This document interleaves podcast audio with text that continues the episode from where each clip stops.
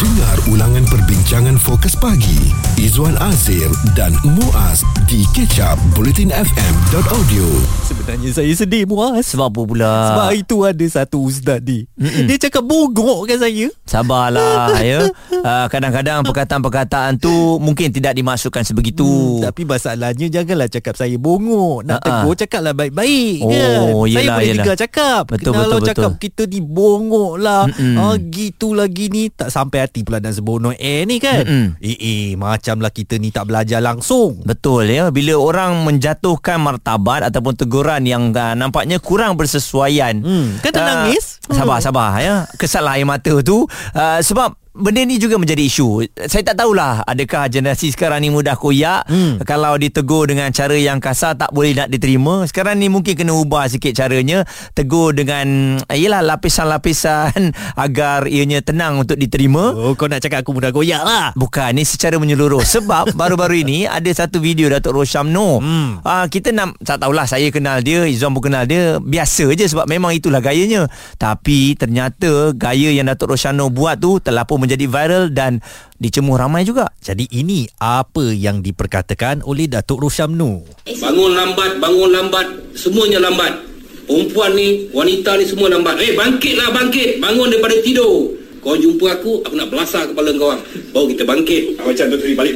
Hmm, itu dia kalau kita dengar macam tu, kalau sebagai orang biasa macam apa hal Datuk Rosyam ni kan nak Ha. belasah-belasah kepala orang perempuan pula kan. Ha. Yang mana sepatutnya seorang lelaki yang macho seperti Datuk Rosyam Nur melindungi wanita, dia marah pula wanita ni asyik bangun lambat dan kalau jumpa dia nak pedal kepala perempuan ni kan. Mm-mm. Ramai juga yang melatah dan ramai juga yang sentap aka koyak. Okey, sebab ada yang mengatakan bahawa gaya tu tak kena ya dan uh, kebetulan video promo program keusahawanan wanita bangkit itu yang dimuatnai oleh Menteri Pembangunan Wanita Keluarga dan Masyarakat iaitu yang berhormat Datuk Seri Rina Muhammad Harun lah uh, yang ada Datuk Rosyamno ketika itu. Itu yang saya rasa menjadi isu yang hebat diperkatakan. Tak tahulah Izzuan, kalau Izzuan uh, dengar cara tu uh, ataupun audio tu ataupun video tu adakah ianya memberi kesan? saya sedikit merasakan uh, ada kesannya uh, saya fikirkan ia tidak begitu Sesuai. sesuai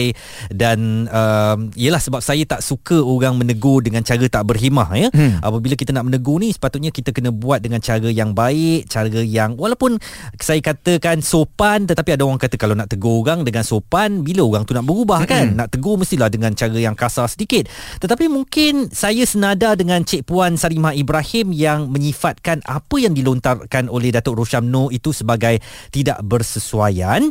Uh, beliau menulis, What the hell? That was inappropriate, aggressive, nonsensical and just downright wrong. Terkejut aku tengok video TikTok Rina Harun dan Rosyamno. Okey dan memang kalau kita tengok di Instagram Datuk Rosyam pun bukan saja mengenai uh, kempen wanita bangkit ini kalau dia jual dia punya produk pun ya untuk dia punya pasar raya memang begitulah caranya. Mm-hmm. Ah sini datang aku nak jual telur ni siapa nak Ah, me- memang begitu gayanya knowing Datuk Rosyam eh dan kalau orang yang kenal dia pun dia bukannya orang yang suka menjatuhkan wanita dia memang yang sentiasa memartabatkan wanita mungkin cara itulah dengan ayat tu tak kena buat ketika itu Hmm. Walaupun kita tahu esoknya tu dia nak bagi ilmu kepada semua wanita secara percuma lah untuk bangkit untuk jadi uh, hebat dalam bisnes ni. Jadi sekarang ni saya nak sambung nangis balik Oh, pasal orang lagi. mengatakan saya Sabarlah. balul tadi tu. Jika anda terlepas topik serta pendapat tetamu bersama Fokus Pagi Izwan Azir dan Muaz stream catch up di bulletinfm.audio kepada anda yang mungkin suka menegur seseorang itu hingga menjatuhkan martabat ya ada yang beranggapan itu supaya um, orang yang kita tegur tu akan lebih cepat untuk berubah Hmm. tapi ada juga orang yang apabila ditegur dia tak boleh menerima teguran itu kerana terlampau keras dan menyebabkan dia la, uh, rasa lebih down Saya sebenarnya sangat tidak sokong kepada teguran yang keras ini ya kerana teguran pada saya adalah satu bentuk pendidikan. Kita nak mengajar orang supaya jangan lakukan A, awak sepatutnya perlu lakukan B, tapi bagaimana kita nak mengubah pandangan serta pendirian seseorang itu jika kita berkasar dan berkeras. Apatah lagi saya bukan nak uh, kenen ataupun uh, nak kias sesiapa, para agamawan ini mereka mm-hmm. sepatutnya menggunakan kata-kata yang lemah lembut apabila nak mendekati orang uh, kerana melalui pemujukan yang baik ini orang akan lebih mahu mendekati atau memahami agama. Bagaimana mesej-mesej agama boleh difahami sekiranya seseorang menggunakan pendekatan yang keras atau kasar. Baik, kita bersama dengan Puan Hafiza Ali yang merupakan pensyarah kanan program psikologi Taylor's University. Puan Hafiza, um, waktu ini kalau kita lihat ya um, sebagai seorang individu ataupun puan sebagai seorang pensyarah, teguran-teguran yang boleh menjatuhkan martabat itu ada yang uh, mengatakan bahawa ianya tidak bersesuaian untuk waktu ini kerana ialah mo- boleh membuatkan seseorang itu menjadi lebih teruk. Sebenarnya bila kita bercakap tentang teguran dan sebagainya, asas kita sebagai seorang manusia ni kita um, sememangnya perlu me, me, diberikan satu keselesaan dari segi emosi apabila uh, kita ditegur. Uh, dan kita tahu teguran perlu dilakukan dengan hikmah, teguran perlu dilakukan supaya impaknya adalah lebih baik. Jadi se, seba, sebagai asas sebagai seorang manusia kita sukakan sesuatu yang boleh mendatangkan keselesaan kepada emosi kita. Uh-huh. Supaya kita akan dapat lebih melihat uh, potensi melihat sesuatu yang lebih positif daripada teguran-teguran yang positif tersebut. So itu kita memang tahulah dan seperti yang uh, Izzuan dengan Muaz kata tadi, uh, kita sebenarnya tidak bersetuju dan uh, teguran yang menjatuhkan seseorang itu bukanlah satu teguran yang baik kerana dia memberikan impak dari segi emosi, dari segi um, uh, self esteem seseorang jadi kita tak dapat melihat uh, satu kebaikan daripada teguran-teguran yang agak tidak membina dan agak harsh seperti itulah. Mm-mm. Dan yeah. bagaimana agaknya pandangan Puan Afizah kalau saya katakan teguran cara kasar ini sudah tidak in atau kena dengan zaman sekarang ini terutamanya mm. dalam kita nak uh, mendidik dan mendewasakan anak-anak kita? Bila kita kata tidak in atau tidak kena sebenarnya dia macam ni kalau dari segi psikologinya kita untuk kita merubah um, kelakuan ataupun behavior seseorang kita ada dua cara. Mm-mm. Satu caranya kita panggil sebagai positive reinforcement satu lagi negative reinforcement. Hmm. Positive reinforcement maksudnya satu cara di mana kita tegur secara baik, kita berikan uh, sesuatu yang boleh meningkatkan lagi motivasi dia untuk berubah. Tapi negative reinforcement pun ini pun merupakan satu metod yang kita guna pakai iaitu kita berikan sesuatu yang agak tidak selesa bagi seseorang ni. Hmm. Supaya mereka lebih macam eh tak sukalah benda ni. Baik aku buat sesuatu supaya benda yang aku tak suka ni boleh berhenti.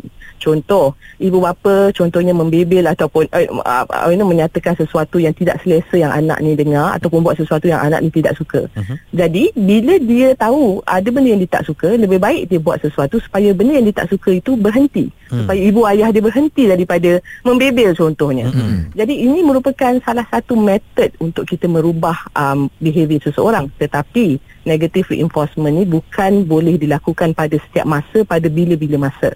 Okay. Kita perlu melihat uh, konteks keadaan tersebut untuk kita lakukan. Ya. Mm-hmm. Puan, bagaimana pula dari segi respon sebagai seorang wanita apabila video yang hmm. viral melibatkan Datuk Roshamno dan Datuk Seri Rina ni uh, hmm. seolah-olah kalau kita lihat uh, bangun bangkitlah wanita hmm. nak rembat dan sebagainya.